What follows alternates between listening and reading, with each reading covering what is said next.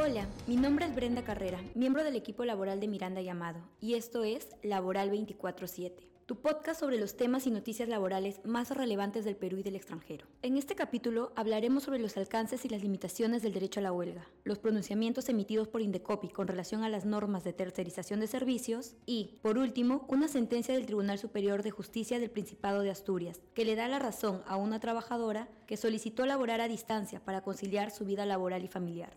El tema central del capítulo es el derecho a la huelga, que está reconocido por la Constitución y en el sector privado desarrollado por la Ley de Relaciones Colectivas de Trabajo y su reglamento se ejerce a través de la decisión colectiva de los trabajadores, de acuerdo con las condiciones que establece la ley y se materializa con el abandono del centro de trabajo y la suspensión de la relación laboral. Es importante precisar que los días de huelga no son remunerados. Mediante la huelga se persiguen fines profesionales o sociolaborales, como un incremento salarial, una mejora en las condiciones de trabajo, por ejemplo, uniformes o alimentación, la creación de beneficios, como una bonificación por tiempo de permanencia en la empresa, entre otros. La normativa establece que la huelga se ejerce bajo las siguientes condiciones. Debe tener en cuenta los estatutos y representar la voluntad mayoritaria de los trabajadores del ámbito. Debe cursarse un aviso previo al empleador y a la autoridad administrativa de trabajo cinco días antes de su ejecución y 10 días en caso se trate de servicios públicos esenciales. Debe respetar la comunicación de los servicios o puestos de trabajo mínimos que seguirán laborando durante la huelga. Debe desarrollarse pacíficamente, sin destruir bienes o dañar a las personas. La paralización de labores debe ser total y continua, con abandono del centro de trabajo. Está prohibido trabajar a ritmo lento o a reglamento, reducir deliberadamente el rendimiento o permanecer en el centro de trabajo.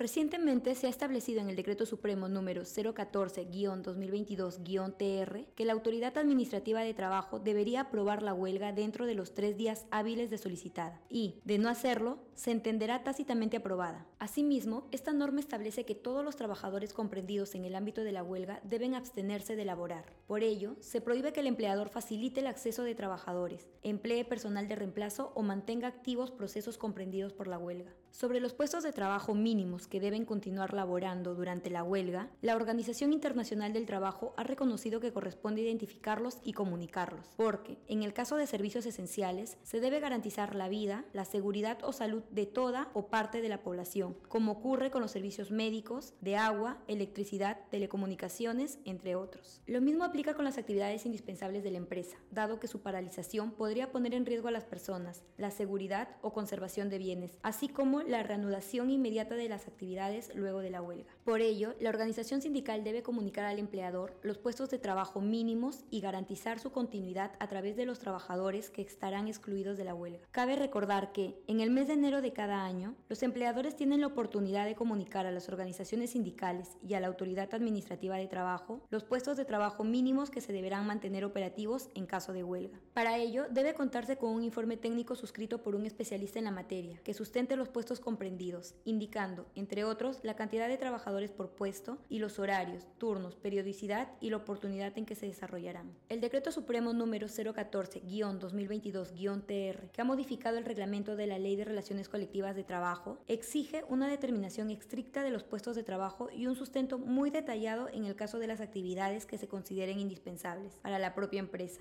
Si el sindicato o representante de los trabajadores están en desacuerdo con la comunicación, pueden iniciar un procedimiento denominado divergencia, en el plazo de 30 días, en el que la autoridad administrativa de trabajo designará a un órgano independiente para que resuelva las observaciones. Si se ejecuta una huelga y no se ha resuelto la divergencia en el supuesto de labores indispensables, la autoridad administrativa de trabajo analizará si la huelga cumple con respetar la comunicación de puestos mínimos, tomando en consideración las siguientes pautas en este orden. Si hubo acuerdos previos entre las partes, si existe una resolución anterior de divergencia y los principios de buena fe y razonabilidad, tomando referencialmente la comunicación del empleador. Siendo este el nuevo marco aplicable, es muy importante analizar el impacto que podría tener una huelga en la organización empresarial, las acciones que podrían mitigarlo y los retos que traerán en la gestión de los conflictos laborales, los cambios comentados y otros que ha traído el Decreto Supremo número 014-2022-TR. La noticia laboral del Perú se refiere a los pronunciamientos de Indecopi en relación con el Decreto Supremo número 001-2022-TR, que modificó el reglamento de la ley que regula los servicios de tercerización, pues esta ha considerado que dichas disposiciones son barreras burocráticas ilegales. En línea con los cuestionamientos al Decreto Supremo mencionado, varias empresas afectadas con la prohibición de tercerizar actividades del núcleo del negocio han venido interponiendo denuncias en contra del Ministerio de Trabajo y Promoción del Empleo ante la Comisión de Eliminación de barreras burocráticas de Indecopi, cuestionando principalmente la restricción de tercerizar las actividades que forman parte del núcleo del negocio de una empresa, la restricción de tercerizar las actividades complementarias y la sanción de desnaturalización por incumplir estas restricciones. Las resoluciones expedidas por la Comisión, que se han hecho públicas, han considerado que el Ministerio de Trabajo no cuenta con la competencia para restringir la tercerización. El Decreto Supremo número 001-2022-TR contraviene una norma de rango superior, la ley que regula la tercerización, la cual no contiene dichas restricciones, y no se ha cumplido con publicar el proyecto del Decreto Supremo número 001-2022-TR, lo cual es contrario al reglamento de publicación de proyectos normativos. Si bien la Comisión es una primera instancia, es relevante que haya determinado la ilegalidad de los cambios normativos denunciados y que haya otorgado medidas cautelares que protegen a las empresas denunciantes respecto de estos cambios. Estaremos atentos al estado de los casos y a los nuevos pronunciamientos que se emitan, pues, como señalamos, se tratan de pronunciamientos emitidos en primera instancia, que luego de ser impugnados serán revisados por la sala especializada en eliminación de barreras burocráticas del Tribunal del Indecopi, pudiendo ésta mantener o cambiar el criterio.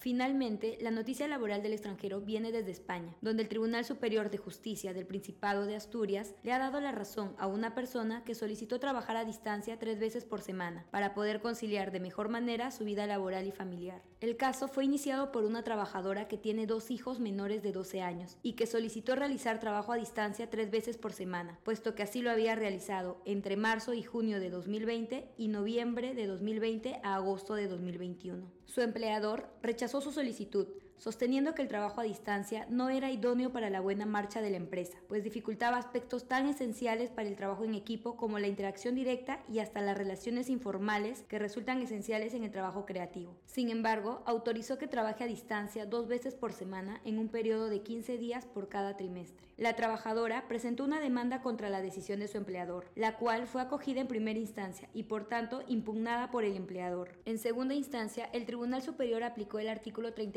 34.9 del Estatuto de Trabajadores, que reconoce el derecho de los trabajadores de solicitar adaptaciones en la forma de la prestación de servicios para conciliar la vida familiar y laboral, al considerar que la empresa debió ponderar los intereses en juego, valorando las circunstancias personales y familiares de la trabajadora, así como las eventuales dificultades que la empresa enfrentaría por acceder a la solicitud. Asimismo, indicó que la empresa negó el pedido con una razón genérica y sin sustentar los motivos organizativos o productivos que le impedían acceder a la solicitud de la trabajadora. Además, consideró que esta última era proporcional y razonable y que el empleador no incluyó los motivos para proponer un trabajo a distancia bastante más limitado en comparación con el que se dio en los periodos anteriores. En el Perú, no contamos con una disposición laboral específica como la contenida en el artículo 34.9 del Estatuto de Trabajadores. No obstante, de presentarse un caso similar, los jueces peruanos adoptarían una decisión como la comentada. Sería sin duda un caso muy interesante y polémico desde el análisis del equilibrio de los derechos entre los trabajadores y los empleadores.